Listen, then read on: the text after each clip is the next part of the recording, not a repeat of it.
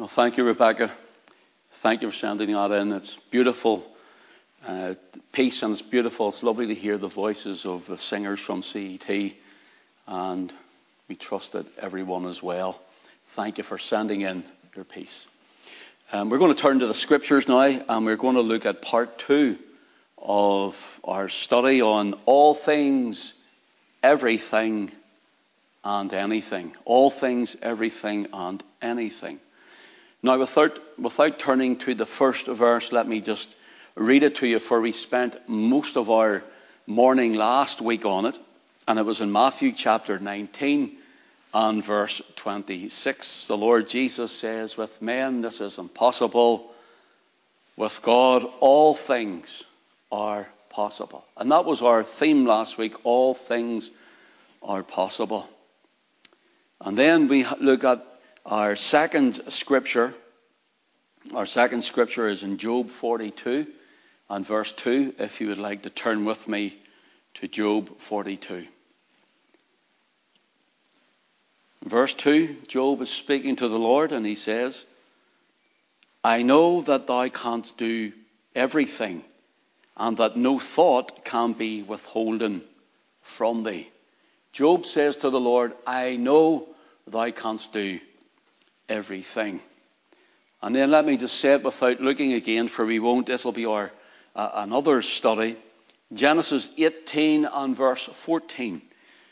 Genesis 18 and 14, the Lord is speaking, and he says, Is anything too hard for the Lord? Is anything too hard for the Lord? Let us pray. Father, take your word and use it for your own glory. It's your word. And we pray, Lord, that as your word goes forth, that people would receive it with gladness. Lord, that are those who would need challenge, then challenge. Those who uh, Lord, need convicted, then convict. And those whom you deem fit, Lord, to be drawn by it, then draw. Lord, would you instruct us in it and teach us in it? And Lord, do your will, whatever that may be in our hearts. We ask it for Jesus' name's sake. Amen. So, all things, everything, and anything. Last week we looked at the greatest impossibility. I want you to note that. If you're taking notes, write it down. It was in Matthew 19 and in verse 26. Remember, there was a rich young man comes saying, Master, what good master, what good thing must I do to inherit the kingdom of God or to inherit eternal life in this one, he says. And the Lord gives him six commandments, which were the latter six, if you want, covered which were uh, horizontal between man and man. And when he says, All these stuff I kept from my youth up, the Lord then gave him the first four by going straight to the heart. He says, Sell all that you have, give it to the poor, take up your cross and follow me. And how does that give the first four commandments? Well, the first commandment, when the Lord Jesus was asked, which is the first and great commandment, what did he say? Thou shalt love the Lord thy God with all thy heart, with all thy soul, with all thy mind, with all thy strength. And the second is like unto it, thou shalt love thy neighbours thyself. So here is the second is the last six commandments between man and man. And the first four are between God and man. They are vertical, as it were, between God and man. And Jesus, after he gives it between man and man, his declar- this young man's declaration was, I've kept them. So then the Lord Jesus says, Sell your goods, give to the poor, take up your cross, and follow me. And that means, do you, do you love me more than everything else? So, loving him first, loving him above all others, above all things, and above all else. And he went away sad, for he had much goods. And then the, the disciple says, If he can't be saved, remember the Jews thought riches proved that it was a blessing of God, and surely he was going to be in God's heaven. Surely, uh, if he can't be saved, then who can be saved was their question. And the Lord Jesus says, with men, this is impossible. There's the great impossibility that man cannot save himself. That's the great impossibility. Man cannot save himself. But with God, all things are possible. What's Jesus saying? The Master is saying, Man has no way or chance or hope of saving himself on his own merit, but if God gets involved. In other words, it takes a sovereign move of the sovereign God upon the heart of a man and woman, or they'll never be saved. That's it in a nutshell. And so he says, but with God all things are possible. We also looked at some other all things last week. So that was Jesus' proclamation. With God all things are possible. A proclamation. Now, today, secondly, we're going to look at Job's exclamation. His exclamation. I know, he says, that thou canst do everything, and that no thought can be withholden from thee. He exclaims it, I know. You know, notice so he's proclaiming this. If you remember last week, we told you the first one, as we explained, is to do with salvation. This one here, this proclamation of Job, is to do with revelation. Revelation. We may take two weeks at this one of Job because there's a lot in it, but here it speaks of revelation. Revelation. So notice, I know there's his revelation. A revelation, chapter 42. When you're at the end of the book of Job, we're near the end of his book, and revelation comes. This is the man who has lost everything.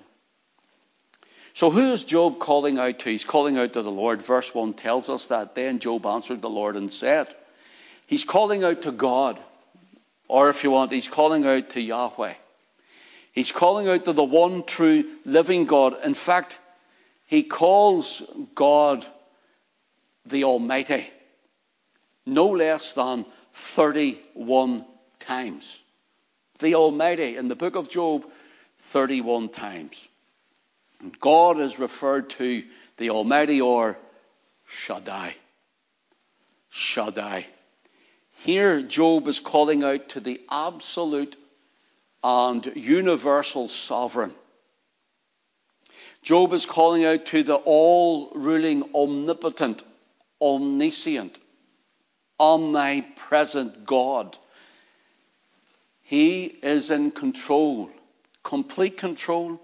He is the sovereign creator and keeper, the maker and the sustainer of all things. And here Job exclaims, or he he, he, he cries out to him, an exclamation. I know there's his revelation of who he is. That's Job's revelation. That's what we need revelation of God. We need revelation of Christ and his cross work and him uh, uh, uh, and what he did at Calvary for us. We need revelation of who we are, first of all, dead in our trespasses and our sins, because we think we're all okay. But we need revelation of the Savior. We need revelation of the power of the blood. We need revelation through the Spirit of God. And Job here, he exclaims, I know thou canst do all things. So he's got revelation to be able to call this out. Many times in Scripture, the Almighty or Shaddai is referred to as El Shaddai. El means God, and Shaddai then means or God is strong controller. Notice here, Shaddai means God is all sufficient. So God, who is the controller, is the all sufficient one. God, who is the controller, is the all sufficient one. And Job cries out and he exclaims to the one who nourishes. That's what it means. He nourishes us. He cries out to him, I know that thou canst do everything. Everything. The word here to know to know is the word yada. It means to ascertain by saying. So notice this. To ascertain by saying. It means to perceive. And it means to come to a place of learning. So Job in the midst of his trial, Job in the midst of his darkness, of his depression and his despair, Job receives an illumination he has an, uh, he ascertains by seeing and he has a perception of who God is. He comes to a place of spiritual learning, of spiritual learning, enlightenment, quickening, And the light comes on, as it were, in the mind, the heart, and the soul of Job. I know that thou canst do everything.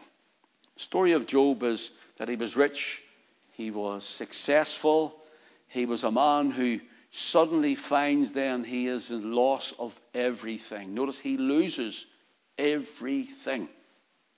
He loses everything. He lost his livestock, his oxen, his sheep, and his camels. Then, worst of all, he has his ten children, and they die.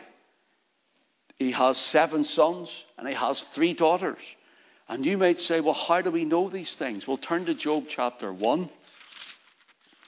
And we find at the beginning of Job chapter 1, and let's your eye run down to this verse 2. And there were born unto him seven sons and three daughters.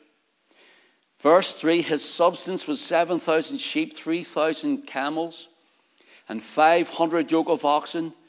Notice also, and 500 she asses and a very great household, so that this man was the greatest of all the men of the East. Here's the greatest of all of the men of the East, and he loses everything. This man has power in the gate of the city, as it were. In other words, in the council. This man has power among the counselors or the elders of the peoples and their tribes. Notice here, and it was so when there, uh, pardon me, verse 4 And his sons went and feasted in their houses, every one his day, and sent and called for his, their three sisters to eat and to drink with them. Notice the sons call the sisters, and they come and have a party. They come to eat and to drink. The idea is here they're eating and drinking and getting drunk, having a party. Friend, I want to tell you something that the devil knows where the party is. Because we find that the devil blows down the house, wrecks the house, and we find that the sons and the daughters die in it. You know, the devil doesn't love you. And the devil would love you to feel we're having a great time. Why would the preacher try and disrupt that, disturb that, and make us feel bad about that? But the thing about it is, is that the devil wants to do that. He wants you to feel secured in that alcohol, drugs, or partying, or whatever, in the worldly things of the flesh. He wants you to feel like that. I was like that. He wanted to keep me like that, and he brought me to, uh, to, my, to, to almost to death and destruction in my life. And who knows when the day would come that that would happen for you. And yet God is sending forth a word. He's sending forth the word to you now. Will you have some knowledge and understanding that the devil knows where the party is because the devil wants to instigate it that you might be found in his clutches, that you might be even addicted to all of these vices and things that the world has to offer you. Young people are tragically, tragically finding themselves more and more getting into a party drug lifestyle. And the devil loves to have it so that you would be like that. Reminds me of Daniel chapter 5. And Belshazzar, the king in Babylon, Babylon is having a feast, and they take out the, uh, the, the, the, instruments, as it were, the artifacts of the temple uh, that is of the Lord that they had desecrated. And they have this wild party, and the hand of God came upon the wall. I wrote on the plaster of the wall. Mene, mene, tekel upharsin. And it really means thou hast been weighed in the balances and art found wanting. And if God weighed you in the balances uh, this day, this morning, or whenever you watch this, would you be found wanting? That is, would you be found unrighteous in your sin? Would you be found not right with God, lost? Notice here, the devil knows where the party is but so does God. So God can save you from this and bring you unto glory. Job chapter 2, Job loses his health. So everything is going bad for Job. Everything is going wrong for Job. Job chapter 2, and it says in verse 7 So went Satan forth from the presence of the Lord and smote Job with sore boils from the sole of his foot unto his head.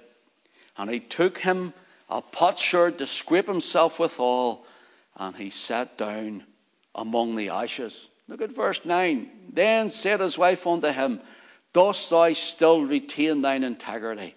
Curse God and die. His wife wasn't being any comfort or encouragement to him. And here he's trying to keep his integrity, for he used to sacrifice unto the Lord. Uh, notice this. He replies to her in verse 10 Thou speakest as one of the foolish women speaketh. What? Shall we receive good at the hand of God? And shall we not receive evil? In all this, did not Job sin with his lips? Then comes his three friends. Notice here, Job loses his health. He's lost everything. The man is in a terrible condition, and who can blame him after the loss of his children? Who can blame him after everything is gone from him? Everything's been demolished and desecrated, and he just feels at loss with his health. He's probably in agony, and he's itching, and he's got sore boils all over him, and he gets broken pottery with sharp edges, and he's scraping the skin of himself, probably bleeding, and uh, pardon the term, but pus coming out of it. And, uh, and he's a terrible state, and he sits in dust and ashes, sign of mourning, coming man, coming out of the ashes. And so to ashes man will return, that the Lord said unto Adam.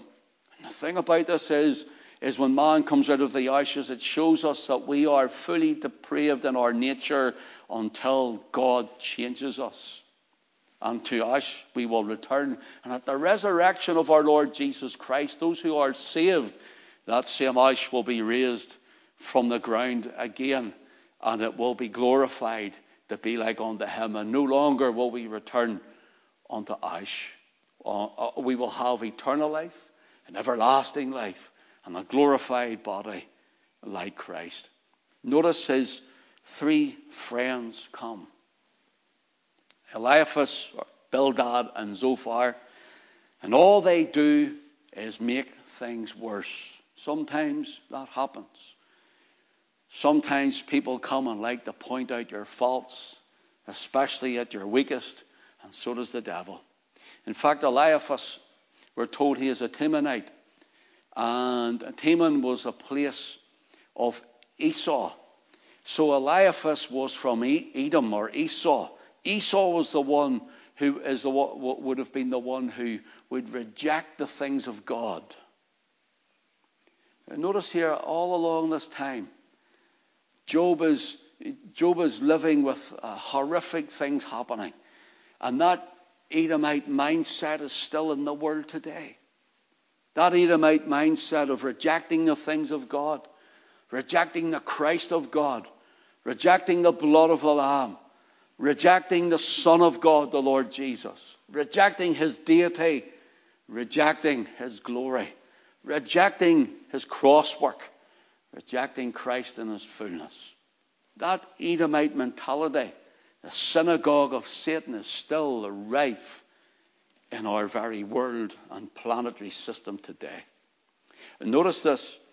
So Eliphaz Bildad and Zophar. Those are just things, by the way. I haven't time to go into all of these.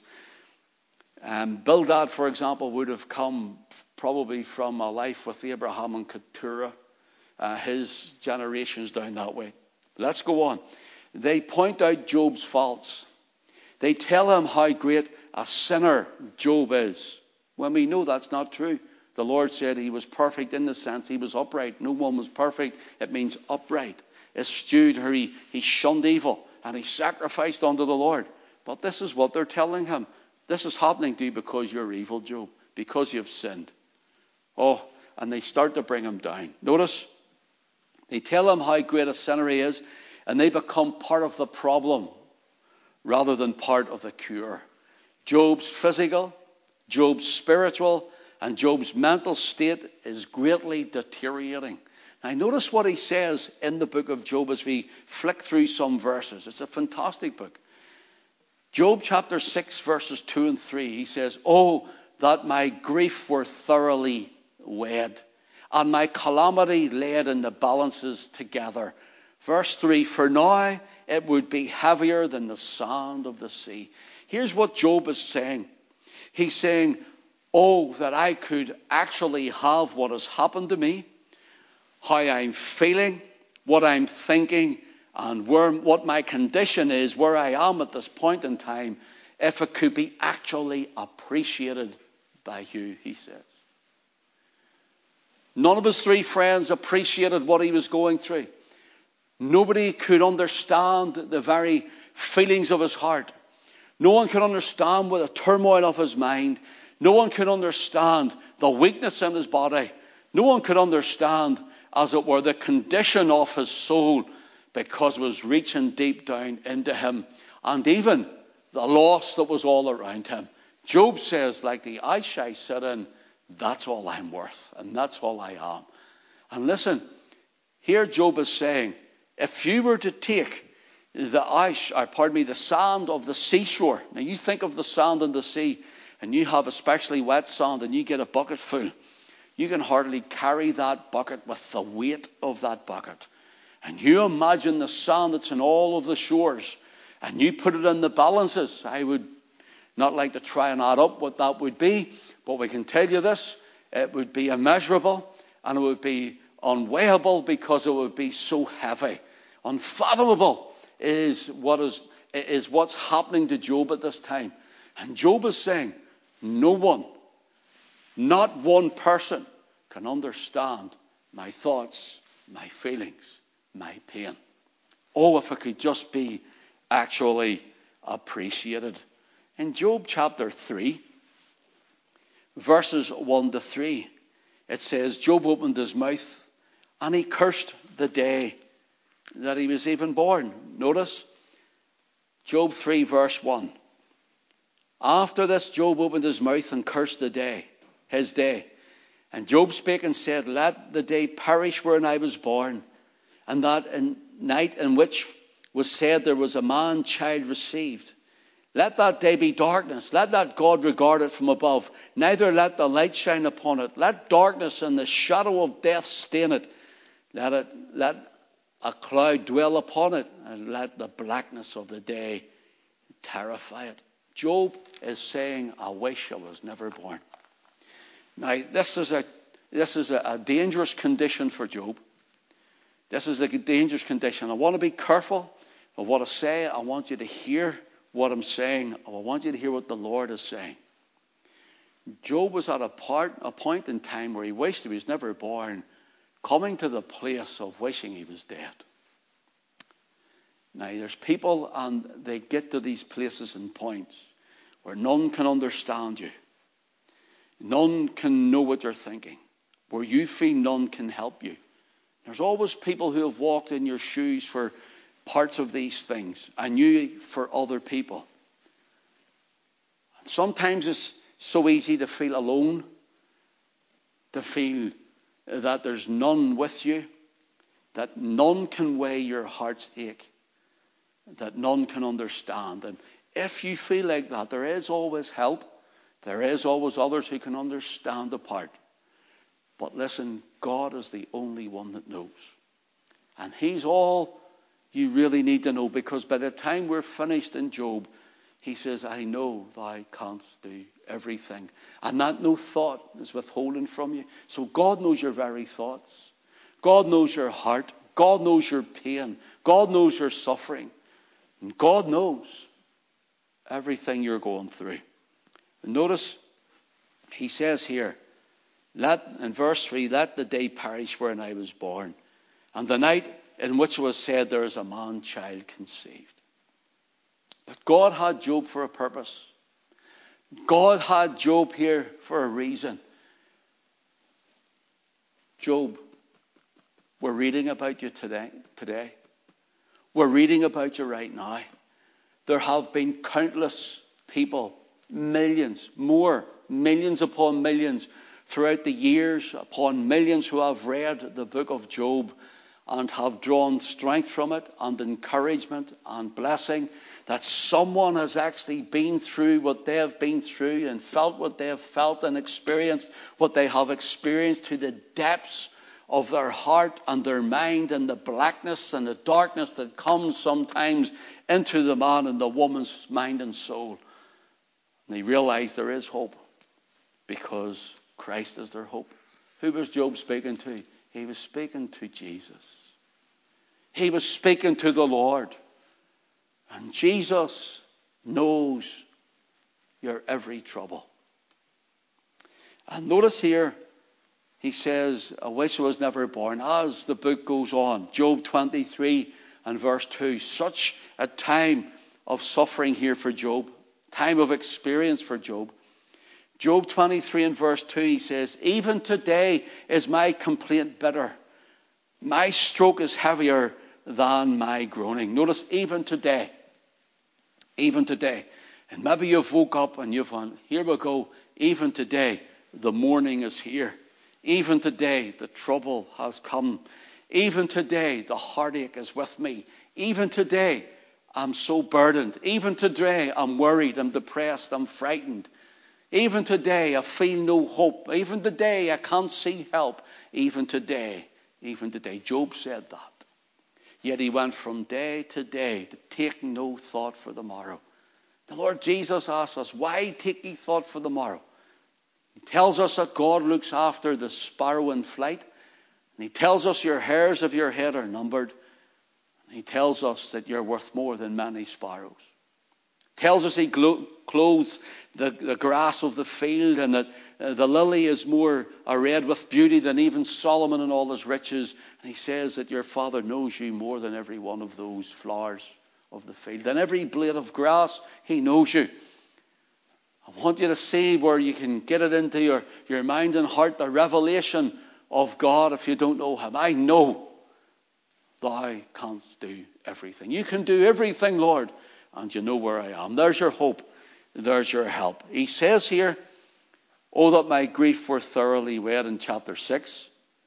Actually appreciated. He says, Let the day in which I, parish in which I was born, in chapter 3. In chapter 23, he says, Even today is my grief, my, pardon me, my complaint bitter. My stroke is heavier than my groaning. In other words, that stroke that's happened to me it's heavier than even I can speak. My groaning of my heart, the groaning of my spirit, the groaning of my, of my inner man, the groaning of my being. He says it's even, even heavier than the very stroke that I have. Notice, Job is not complaining. Job is praying. Sounds like complaining. He, oh, yeah, he may be complaining in the sense where he's telling friends. But his heart, his spirit is praying unto God because he's coming to a point, he's coming to a place, and he's coming to a position of realization that God is the only one who can help him. That God is the only one that can, as the great impossibility of salvation in, in, in our first part, with God all things are possible. Here he realizes that God is the only one that can bring that revelation. He's bringing it to Job. The revelation of God is coming. And he's saying, Job, I'm your help. I'm your strength. I'm your shield. I'm your exceeding great reward. I'm the one who can lift you up. I'm the lifter up of your head. I go before you and I'm behind you. I'm underneath you and around about you. Job, I will never leave you nor forsake you. I'm with you even unto the end of the age. And that's what's happening. Job is receiving revelation till he says, I know that thou canst do everything. Notice here, Job's pain and heartache, his sorrow were heavy, unending, and indescribable. Here's the point of this. I remember, let me give you an illustration. There was a man, he was a, a politician and I happened to catch him looking at, watching him on a program, and he suffers, he says, every day is a battle with depression. He's a retired politician. And it was strange, it might seem little, but it was a victory for him, and it's what helped him through the day. He lie, he, we'd lie in bed, and there's the curtains, and the, uh, the, you the pull cord, the draw cord of the curtain comes down. And as he watches it, he's gearing his mind up. He's gearing his mind up. If I can get to the curtain and pull that curtain, for some reason, it was the victory to him that as the curtains would open, the light would come in. He would say, as day would, would come through the, the, the, the window into my room, he says, my first step was pull the draw of the curtain, and when I pull the drawstring of the curtain, then I know I'll get through the rest of the day. It was a fight and a battle for him, but he gets himself up and he struggles, and as he gets to that curtain, he pulls it, and as the curtains open, the light comes in, he has it fixed in his mind. I've won the battle, I'm out of my bed. I've won this battle, I can go on with the rest of the day. Job is saying, My complaint even today, friend, maybe you've got that. Come on, set a small target. Lord, I'm trusting you. When I get out of bed, I'll put my feet on the floor. And if I feel the weight upon my feet, what a blessing. I've already opened my eyes and thank you for my sight. There's people without sight, but they have other great attributes about them. Lord, thank you for my sight, or thank you for this attribute. You know, Lord, I, am coming, I'm going to walk around, I'm going to make the breakfast this morning. I'm going to eat today. I'm going to do well today. And starting to have a, a more of a positive mindset where we're trusting in the Lord to move on in these things.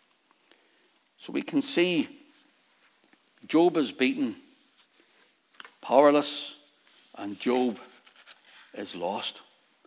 In our reading in Job 42 and verse 2, Job explains he sees, he's enlightened, he's illuminated, he realizes in his despair, he realizes in his hour of need that he is weak, he's human flesh and blood and bone. He needs a savior, he needs a deliverer, he needs a champion, he needs a captain, he needs a rescuer, someone greater, someone stronger, someone bigger, someone better someone able. And what does he do? He turns his attention off himself for that moment to see who he is. He knows who he is. He's caught who he is. And with revelation, he looks to God. He looks to the Lord. He looks to the Almighty. And he cries with that revelation, I know thou canst do everything. Job had lost everything and now, in this revelation, he realizes his everything is in the Lord. I want to say it again. Job had lost everything, and then with the revelation, he realizes his everything is in the Lord. His health, his strength, his hope, his healing is in the Lord. His salvation, His restoration, uh, His everything is in the Lord.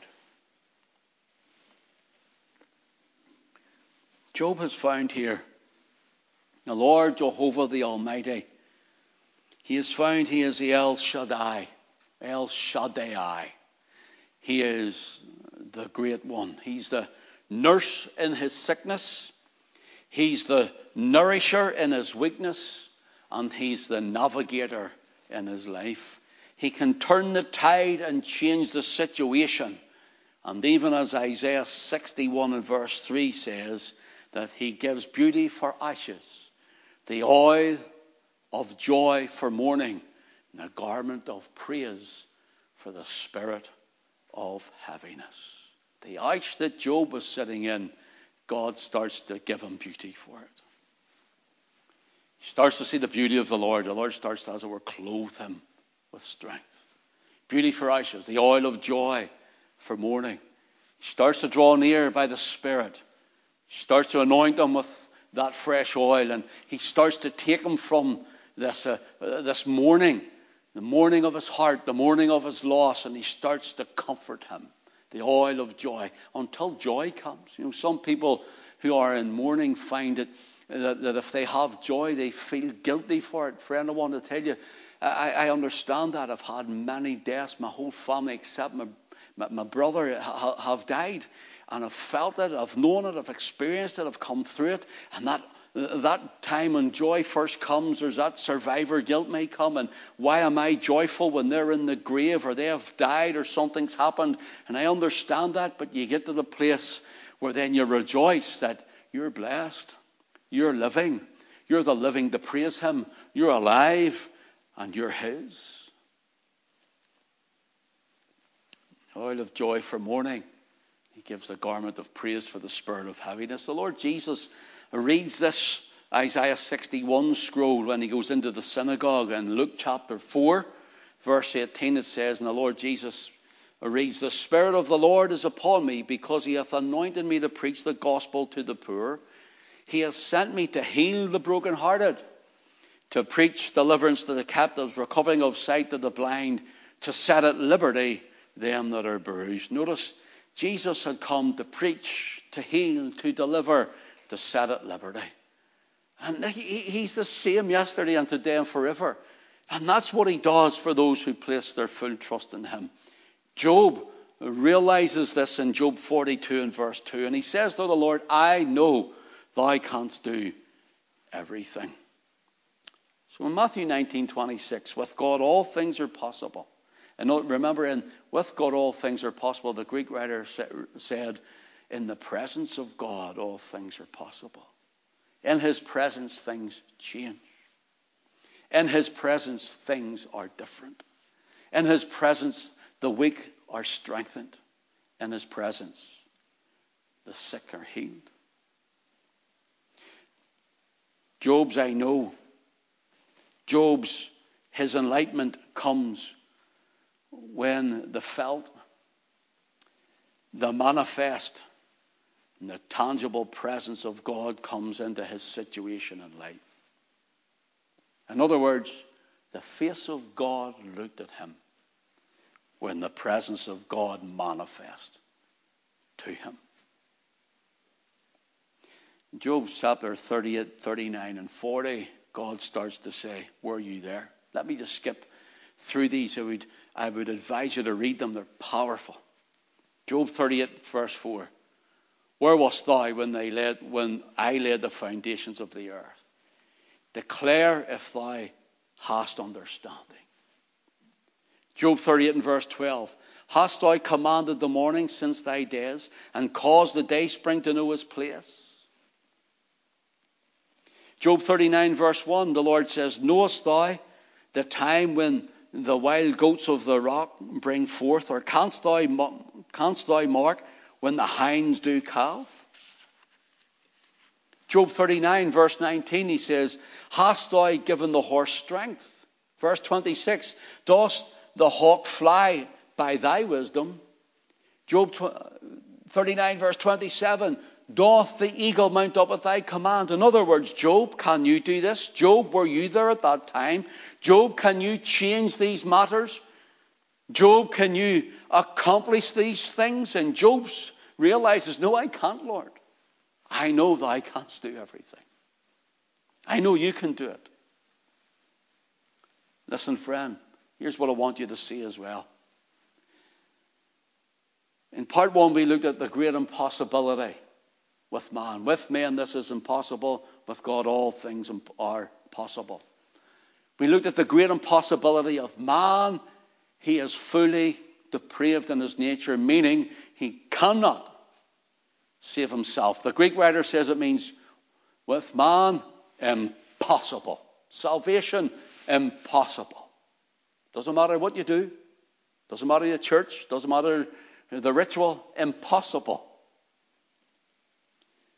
With God, all things are possible. Now, notice this. Part one was the great impossibility, and I want to link it with this great impossibility too. As much as Job wasn't there at the time of creation, neither were you or I there at the time of Christ's crucifixion. And as it was impossible with Job to command the sun or to build the universe or to cause the animals to give birth in timely manner or the birds to fly and design their wing. so is the impossibility even greater for Job to rescue himself. Were you there, Job? Can you do these things, Job? Have you done these things, Job? He says, No, as he sits in dust and ashes. The great impossibility to Job, even greater, you and I cannot save ourselves. So, even greater is our impossibility to save ourselves. God sovereignly must move, must regenerate, must by his Holy Spirit draw to the cross the man and woman, must draw you and save you. Job, here's your impossibility. Can you do it? He says, No. No. With God, all things are possible. But Job then says, I know thou canst do all things. And maybe you're not saved. You could say, if you realize I can't save myself and I need saved, I know thou canst do everything. Lord, I know you can do everything. So I'm finishing with this. The Lord mentions two beasts to Job Leviathan and Behemoth. Leviathan and Behemoth. And people have tried to explain what they are, theologians and people with greater minds than I have. But I, in the Lord's will, next Lord's Day morning, I'm going to touch on this I'm going to show you what I believe, what I think. I believe there's more to this that brings it right to this day. Right to this day. And you'll see, Lord, I know that I can do all things. How it will affect us not only in salvation, but in the world, the present era that we're living in. So, next Lord's Day morning, pray for me. Pray about it and come on with your pen and paper, your notebook, and your Bible. And let's see what God will do. I know thou canst do all things. I are everything. I know thou canst do everything. If you're not well this morning, Lord, you can heal me. You're sick this morning, Lord, you can make me better. You're not saved this morning. You realize you cannot save yourself. I know all things are possible with you. I know you can do everything. Will you save me? Will you save me? That son, daughters away in the world, Lord, I know you can do everything. Will you save them? Will you speak to them? Nothing too hard for the Lord. And that's another one for another time. May God bless His word to all of our hearts. In Jesus' name. Amen. Let us pray. Father, take your word and, uh, Lord, wing it to the hearts and encourage your people and glorify your name. For Jesus' sake, I pray and ask it. Amen. So, in the Lord's will, in the Lord's will, we'll see you this evening Turkington's on the Mahon Road in Portadown. We want to start sharply at six. So will you come along and get in early? And we're trusting. Uh, last week it was full car park, but we've looked at aerial shots and we can get more people and there's a bit more ground we can move on. So we'll invite friends and let them know about it, get them out and bring the unsaved if you can get them out in their car and come out. And look, God saved two souls last week, as we said, and we're looking for God to save others. They're coming from all over Northern Ireland. They've been driving. So listen, come out and don't be thinking, well, there's not room. We'll make room. There will be room. So God bless you. And come out at 6 p.m. tonight and we'll see you there for His glory. Amen. God bless.